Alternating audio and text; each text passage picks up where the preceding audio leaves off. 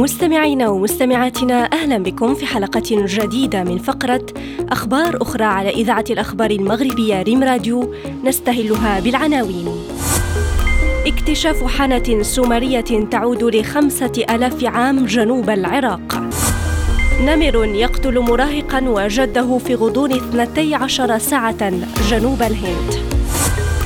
وماسك يقترب من استعادة لقبه كأغنى رجل في العالم.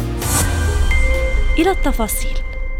في جنوب العراق أرض المدن الأولى اكتشف علماء آثار أمريكيون وإيطاليون حنة سومرية تعود إلى نحو خمسة آلاف عام وتحتوي على نظام تبريد يعمل عمل ثلاجة.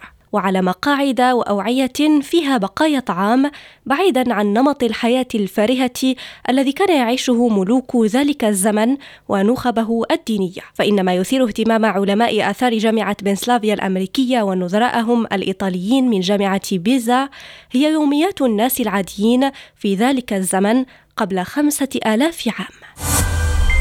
قتل نمر مراهقا وجده في غضون 12 ساعة بمأساة شهدتها ولاية كرناتاكا جنوب الهند حسب ما أفادت تقارير إعلامية محلية. وقالت صحيفة دهندو إن الحفيد شيثان صاحب الثمانية عشر عاما والجد السبعيني راجو قتل بعد تعرضهما لهجوم من النمر ذاته.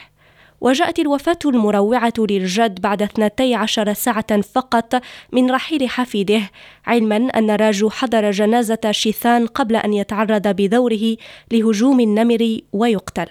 ونشرت وسائل إعلام هندية لقطات فيديو لسكان البلدة وهم يصرخون مع تزايد الرعب من الحيوان المفترس. يقترب إيلون ماسك من استعادة لقبه كأغنى رجل في العالم منذ تراجعه خلف برنارد أرنو في دجنبر الماضي. وذلك بفضل ارتفاع قيمة شركة تسلا بنسبة 70% هذا العام. وقد يمر وقت أطول قليلا حتى يتجاوز ماسك إمبراطور السلع الفاخرة الفرنسي أرنو بعدما كشف هذا الأسبوع أنه قدم أزيد من 11 مليون سهم من شركة تسلا لأسباب خيرية غير معلنة بين شهري غشت ودجنبر العام الماضي.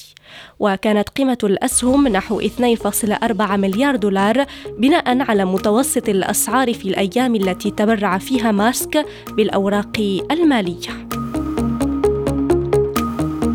نصل إلى نهاية عدد اليوم. شكرا على حسن المتابعة ونلتقي بكم غدا مع أخبار أخرى.